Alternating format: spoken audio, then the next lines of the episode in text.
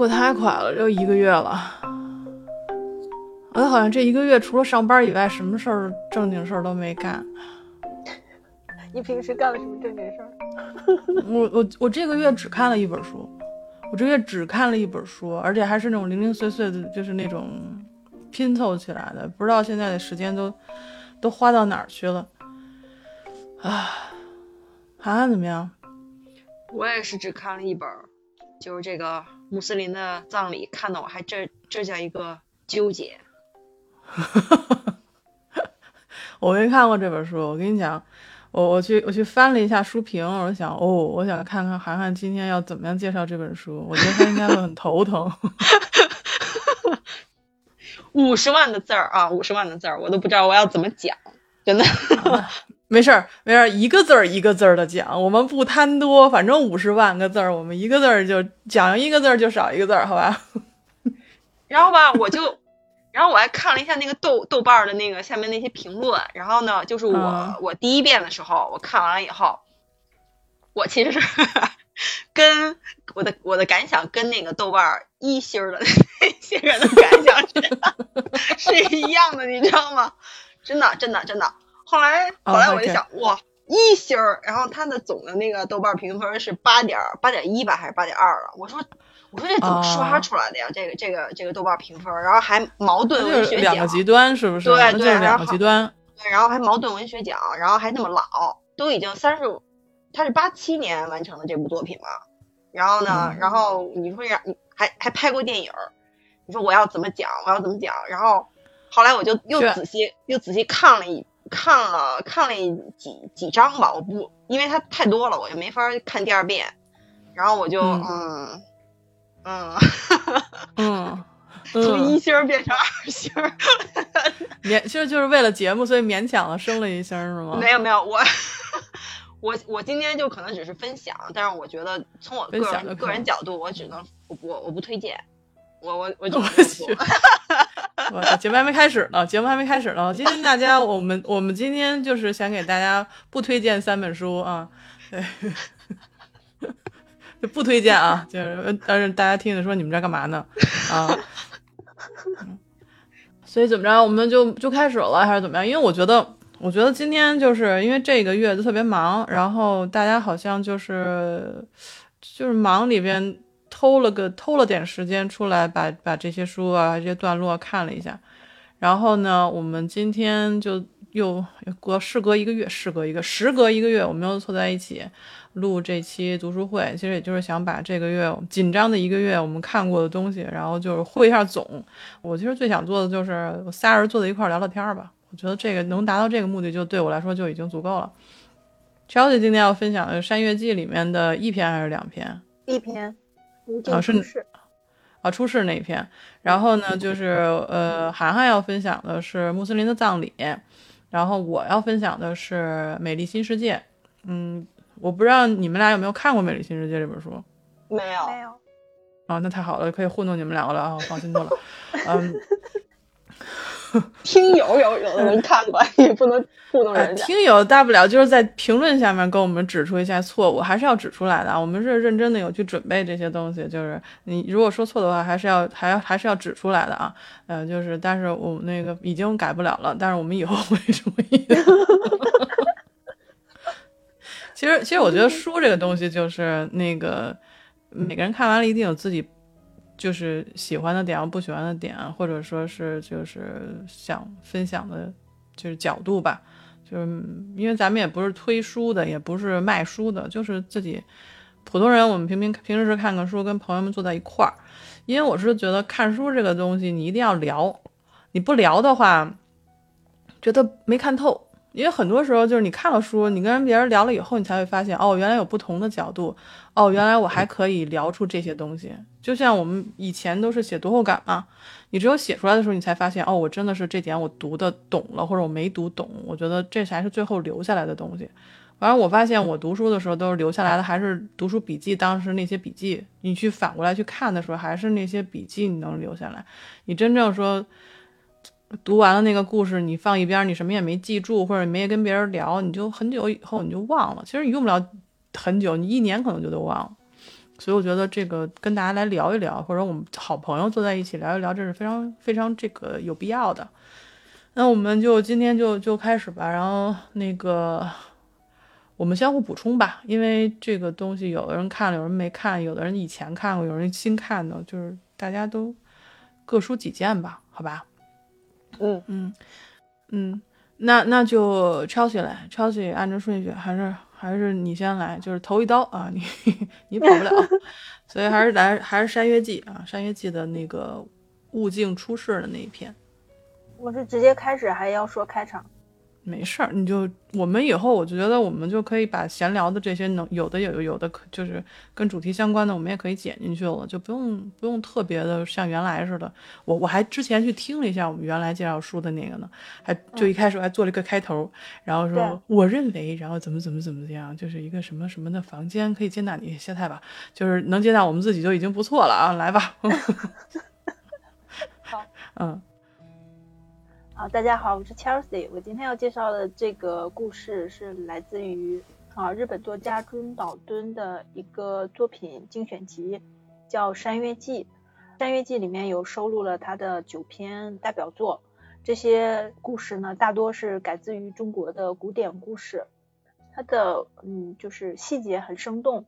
也啊着重于探索人性和人的自我价值。我上一次呢跟大家分享了《山月记》里的同名短篇，今天呢就是跟大家分享《山月记》里的另外一个篇章，叫“无尽出世”。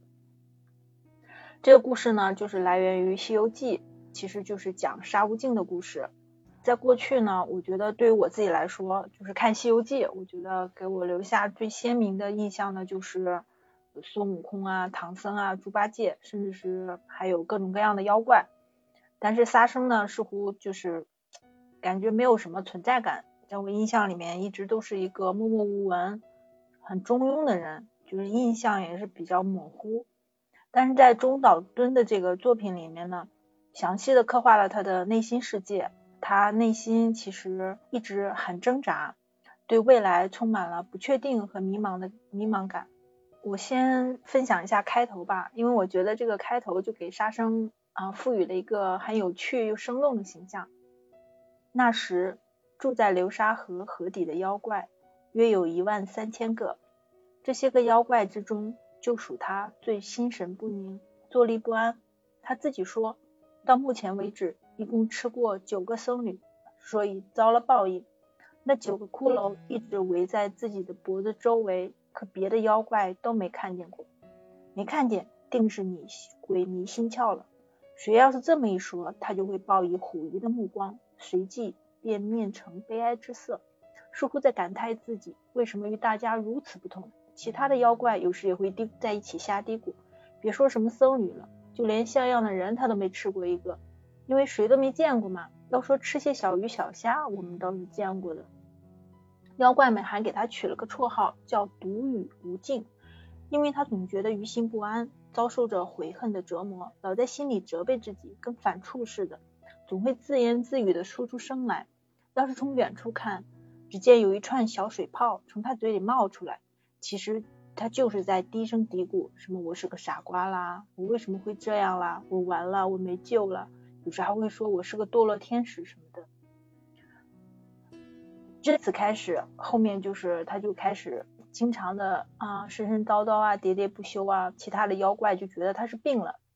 然后等他发觉的时候，他就觉得周围的一切都是这么沉重，就是周围的氛围也让他觉得厌烦，做什么事都懒得做，意气消沉。他有的时候会把自己关在他的洞里面，好多天不吃不喝呀，就是每天都是在思考这些人生问题，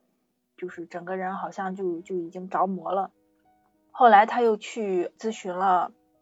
就是就是算是走访吧，就是各种各样的妖怪，其中有啊身兼医生的老鱼精啊，道场的道师啊，这些各种各样的妖怪，就是每个人都有自己的一些想法。至于故事的最后，就是他就是跟着那个那个唐僧去西天取经了，就是这么一个故事。嗯，其实就《山岳记》里面。嗯，关于沙悟净的时候有两篇，一篇叫做《悟净出世》，不是他出事儿了啊，就是他这个走出这个那个世界的事啊。悟净出世，就是他从他自己在流沙河里面做一个，呃，整天对于这个存在的意义，对于自己是谁的的一些苦恼，他走访了很多这个河底的这些就是呃隐隐士啊、大师啊什么的，但最后也没有找到答案。然后后来他就好像是还是观世音菩萨吧。点化他，让他去跟唐僧他们去取经，然后让他在取经途中好好跟孙悟空学一学哈。所以我当时我看这篇的时候，我是我是觉得啊，就从里面好像能看到自己的一些感悟。就比如说，我也经常会问自己，哎，我是什么？怎么能让自己从这种不安中解脱出来？所以我当时看到他这里面一些话的时候，我就会觉得，哦，这好像说的是我的心声，因为我不敢说出来嘛，因为我就觉得，呃。就是说说出这些话，如果跟我父母说，整天我在我在想，就是说我跟宇宙的关系是什么，我在这个世上存在的意义是什么？我觉得他们会觉得我可能需要看一看医生之类的吧。就是你悟点实行吗？啊，你你你那个对吧？所以所以就是能看到有一个。我们知道的角色用他的嘴，然后说出来这些他的感悟，以及就是我我记得里面有一段特别有意思，然后那个沙悟净就老问我是什么嘛，然后其中有一个有一个人就回答他说说那你就大吼一声，如果那个吼声是，你就是猪；如果是 嘎嘎，你就是鹅。啊，这句话我觉得哦，好呀，好呀，那我张嘴了，我我大吼了一声，其实我我好像也只能听到一些回音嘛，但我到底是谁呢？谁也不知道。所以看这个，其实有的时候看到自己就是似有感觉，好像有所悟，但是又没有悟透，然后追逐的东西不是很清楚，但是你放下以后呢，你又觉得不甘心。我觉得跟他，我觉得还跟他有一点那种莫名的共鸣。对，其实他一直就是在思考他的。它的存在的意义，就是我觉得就像我们在思考人生的意义，我们活着的意义，这种。而且他碰到了这些人说，嗯，包括他碰到了这些妖怪给他的这些建议，各种各样的他们的想法，其实有的时候我觉得也对应我周围的，就是我我所从别人那儿收到的一些信息或者给我的一些反馈，其实也是挺像的。嗯。确实是，我觉得，我觉得他那个海底，他那个河底特别有意思。他不一开始说说这个这个河底有很多的妖怪，然后沙悟净是其中的一个。然后后来他也说，好像是在在那个河底有很多人都在去想哲学问题，所以他有一拉溜的店或者什么的，大家都在都在想自己想要去参悟的哲学问题啊，每个人都在想，所以这样我就感觉特别。特别就是舒服，因为并不是说他只是塑造了说的就是河底的一个世界里边只有沙悟净一个人，好像是疯狂的，或者说是 是清晰的，是想去探寻这个这个这生存本质的。但好像每个人都在探寻生存本质，只不过每个人就流派都不一样，然后想的方向也不一样，然后大家谁也说服不了谁。然后你 对我觉得这其实挺挺有意思，他塑造了这么一个一个河底的一个状况。对对对，嗯，他有一段是讲，就是说那些说为什么妖怪是妖怪而不是人呢？就是他们将自己的某一特性发展到极致，而毫不顾及与其他特性之间保持平衡。然后他们就是把自己的某些，比如说，啊，有一些就是极度贪吃，那他的嘴巴和肚子是长得极大。然后有一些极度单单纯，那他就只有脑袋。然后我觉得这个其实是，就是不光是形象上的问题，其实是。就是可能也是在影射，就比如有些人可能比较偏执，在某一方面特别偏执，在某一方面的特性就就更显现。对，是的，就是他其实我觉得他他是说什么，就是说你其实无论是你你你在某一方面做到极致，你都没有办法说怎么说，等我想想啊，就是你你你都是属于类似于偏执在自己的那个那个角度上。你是，我觉得他有一段说的特别好，他说好像说是，呃呃，他们都全都固执己见，顽固地坚守着自己的秉性和世界观，不懂得与别人讨论之后还能得出层次更高的结论，这是由于他们过于彰显自己的特性，不愿意遵循别人的思路。就因此，在流沙河的河底存在着数百种世界观，而和形而上学，彼此绝不融合。有的怀有安稳而绝望的欢喜，有的开朗活泼的没边儿，还有的心有所愿却无法实现，整天唉声叹气，如同无数飘摆的海草一般，晃晃悠悠，游移不定。我觉得跟我们的世界好像是一样的嘛，对吧？对，嗯，对，其实就是就是在影射我我们生活的这个世界嘛。嗯，我觉得就是挺有共鸣的。《山月记》其实在之前也翻过，就是因为我我翻到的是李玲的那篇，就是上次我们就是老虎的那篇嘛，对吧？我我看了以后，我觉得似有所悟，但是不想再接着悟，我就把它合上了嘛。然后后来去看了一下《沙悟净》这个，其实也让我有一种想法吧，就是因为当初我们去看《西游记》，无论是书还是电视剧的时候，就像你刚才说的，我们其实就是都在看猴儿。就是你无论是《西游记》里的妖精有多好看，我们都在我们最后看的还是猴儿，对吧？看的还是那个大圣。因为然后他一直能解决问题。沙僧好像没解决什么问题，没事就是大叫让别人来帮忙。对，但事实上，如果大家看书的话，其实是其实沙僧是一个特别有意思的一个角色，就是他吧，就是原来是卷帘大将嘛，就是我们现在说的《西游记》啊，呃，但如果说错的话，大家就是我已经记得不太清楚了啊，就或者也是有些偏差啊。如果大家看懂《西游记》的，可以给我们这个这一段帮我们就是梳理一下哈。我记得是说沙僧他原来是卷帘大将，他应该是很很魁梧、很很英俊的一个人，但是呢，因为不知道是什么原因，就让玉帝给打下流沙河了，然后就变得特别丑啊！我不知道是不是玉帝嫉妒他，但是他就变得特别丑，然后每天好像还要受那个是什么万箭穿心啊，还是什么之苦，所以他呢就是最后受点化要去跟着唐僧去取经，他就可以不用受这个苦了。所以这这个唐僧师徒里面，我觉得就是只有沙僧是最一心往西的，因为他他就是要去取经，他如果不去取经的话，他又要遭罪，所以他一直就是无论猪八戒怎么分家，无论师傅怎么出事，他一定要就是说把师傅救出来，我们继续往前走，就是哪怕就唐僧自己，他其实你看你要看《西游记》的话，你就知道。他也是一个，就是到后来不太愿意、不太愿意往西走的人，就是经常就要停一停、走一走，然后看人家蜘蛛精，就是绣花说话的都能看俩时辰那种。他 你就反正他肯定不是我们想象那中那种一心我要往西走、我要求经的，因为他一开始觉得好像几年就到了，但是后来走了那么多年都没到，到后来他也就是。有觉得自己可能有点抗旨啊，就是会觉得有一些，反正心里内心会有一些变化，所以他经常会停下来，就是歇一会儿。但是只有沙僧是坚持一定要往西的，无论如何都要去取经的这么一个人。嗯，所以他就是比较纯粹的。然后他他又不像孙悟空，对吧？金箍棒一挥，然后自己打不过还可以去求人。然后猪八戒那个德性大家也都知道，因为他特别的。就是好吃懒做也好啊，就是会说话，就巧舌如簧哈。然后唐僧呢，就是我们经常会塑造成一个就是就一心向向佛的这么一个人哈。就是所以我就觉得就是在这几个里面，可能沙僧是比较没有存在感的。我觉得很多时候白龙马都比他有存在感，对吧？他有专门的那么对专门的一个那叫什么，就老虎的那个唐僧被变成老虎，他还还他还搞了一下。还会出来什么的，我觉得就是这里面就欠缺了一点，所以现在这个《山月记》等于相当是一个番外篇吧，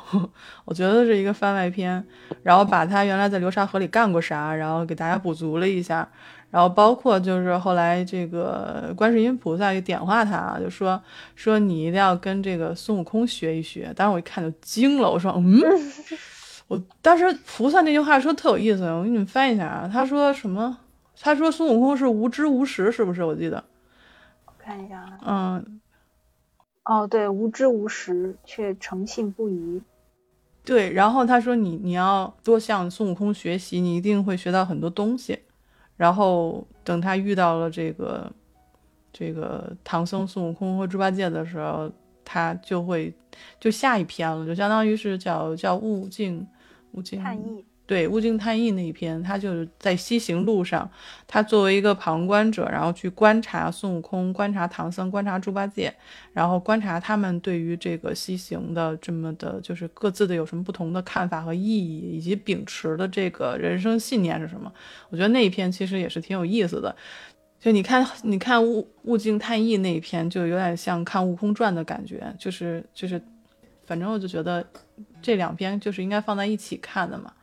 所以，就比如一开始那个，因为你你你今天不介绍，我就大概大概给大家说一下物境叹意这件事情。叹就是感叹的叹，意就是奇异的异啊，因为这个意思就是赞叹惊异的也诧异的意思啊。他一开始呢就说这个，呃，他是一个沙呃沙悟净的一个手记。他说那个午饭过后呢，师傅就在道旁的松树下稍事休息，孙悟空呢就把猪八戒带到旁边一空地上，要督促他练习变化之术。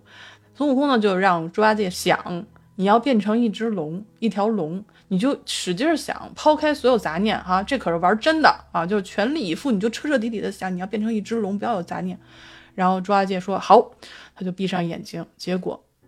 八戒不见了，然后出现了一条大青蛇，然后孙悟空就骂他。孙悟空是一个特别有意思的人，他就说他是那种悟净是说呢，孙悟空是那种他能力特别强，然后他呢。不太明白为什么能力弱的人会能力弱，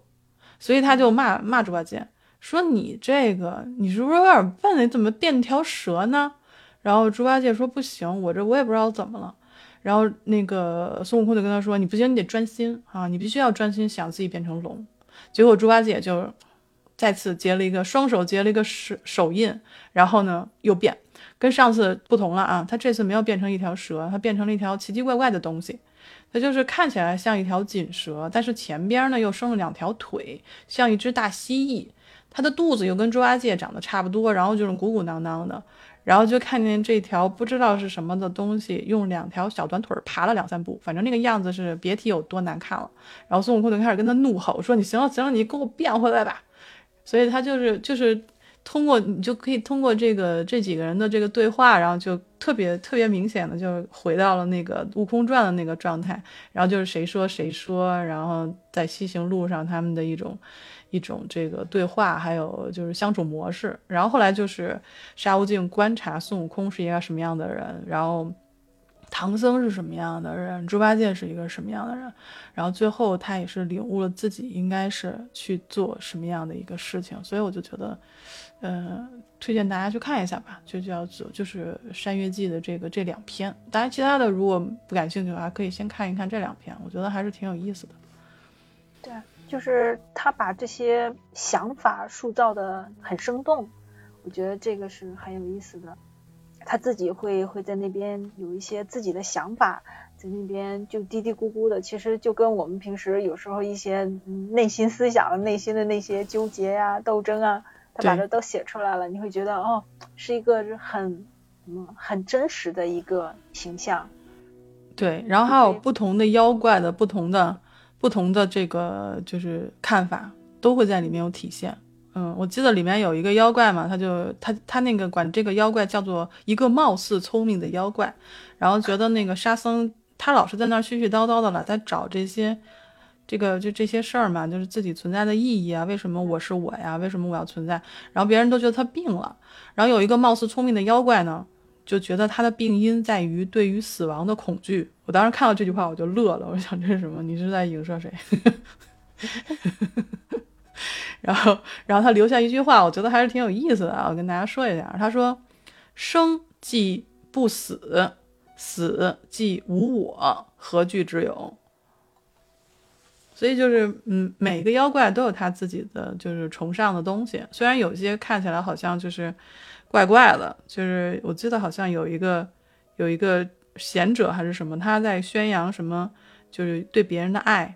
然后要怎么样，要就要怎么怎么样，然后后来就因为饿了，就把他自己的孩子给吃掉了，吃完了以后他继续说爱，所以就是就是各种，你可以从中看出你自己想看到或者能看到的东西，甚至是说。你自己从来没有想过，可能不太同意的东西，我觉得，我觉得这一篇还是值得值得去看一下的。嗯，嗯，所以反正我就觉得这个唐僧、孙悟空、八戒还有这个沙僧，其实是就是三四种不同的类型嘛。然后这个他们在路上就是对一件事情的态度也是不一样的。就先不说这个《西游记》原著，也不说这个这电视剧吧。嗯，我记得就有这么一段，我刚才看到了，跟大家分享一下，就说他们他们这仨徒弟有什么不一样哈？就是说。呃，他是这么说的：说悟空、八戒和我，我就是沙悟净嘛，是三个截然不同的人。可以说，我们之间的差异简直到了可笑的地步。譬如说，日暮黄昏时分，我们商量后决定在路边的破庙里过夜。虽说这个决定是一致的，其实个人所怀的是不同的心思。悟空觉得呢，这样的破庙正是打败凶恶妖怪的好战场，所以选择在此过夜。八戒呢，是由于不肯再到别处去找了，只想着早点歇脚，早点吃饭，早点睡觉。而我呢，则是考虑到啊，反正哪儿都有邪恶的妖精，既然到哪儿都会遇难，那么选在这里又有什么不可呢？难道说只要是三个大活人聚在一起，都是这么各怀心思的吗？看来是没什么比活物的活法更有趣的了。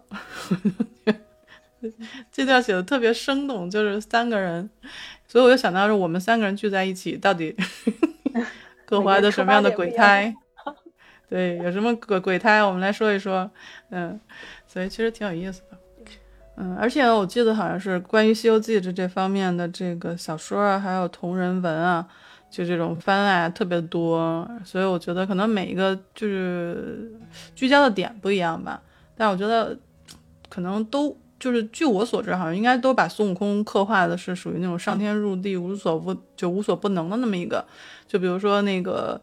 打上天宫，然后然后就凌霄宝殿，然后说快请如来佛祖。对，嗯，就那大家应该都看过哈。但是好像说，我记得好像原著里他也没那么厉害，好像到那个门口就让人给拦住了。就是大家感兴趣的话，我其实我觉得可以去看一下这个。这个原著，嗯，我觉得虽然可能跟我们小的时候看到的这个，嗯，打上凌霄宝殿的这么一个形象可能不太一样，但是我觉得可能更生动一些，就是这样的悟空、八戒和。沙僧，当然还有就是特别矫情的一个唐僧啊，就是跟我们在电视剧里看到是不一样的啊，所以我觉得有机会有机会可以可以聊一聊这个《西游记》里面的各个人，然后有机会啊，因为现在我们觉得，我觉得看个短篇的小说都够呛了，就就别说是看长篇小说了。没错，嗯。行吧，然后我们《山月记》的今天是主要介绍了物镜出世啊，然后大概的就是撩了那么几句的这个撩了这么几句，聊了这么几句的物镜探义啊，所以大家可以去去看一下，它当成那种当成宝文看也是完完全没有问题的。但是我觉得物镜出世里面有一些关于哲学方面各个流派的这种说法，我觉得倒是可以看看，而且也挺短的一篇，基本上我觉得大概看个。呃，快的话看个半个小时应该也能看完了。好了，那我们就是《山月记》就先介绍到这儿，然后下面呢就是我们的涵涵来介绍，就是不要不应该叫介绍了吧，叫吐槽穆斯林葬礼，来吧。今天我就是想分享一下这个我这这个月读的这本书《穆斯林的葬礼》，因为这本书它的那个呃作者完成的话是一九八七年。啊，完成的，然后八八年出版，所以呢，相对来说是比较久。它的作者，我先介绍一下作者吧。作者是霍达，霍达，她是一名呃回族女作家，一九四五年生于北京，啊，是国家一级编剧啊作家。一九八七年创作了这个长篇小说《穆斯林的葬礼》，该作并于一九九一年获得了第三届茅盾文学奖。《穆斯林的葬礼》呢，其实是在当年的长篇小说杂志中。啊，分两期发表的全书呢，一共有五十万字。通过一个穆斯林的家族啊，玉器梁半个多世纪的命运兴衰，揭示了一个嗯，中国穆斯林在华夏文化和伊斯兰文化的撞击和融合中独特的心理结构。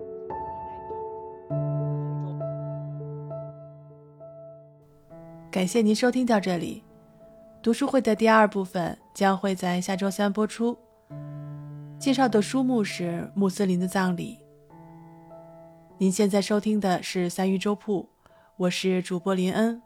咱们下期再见。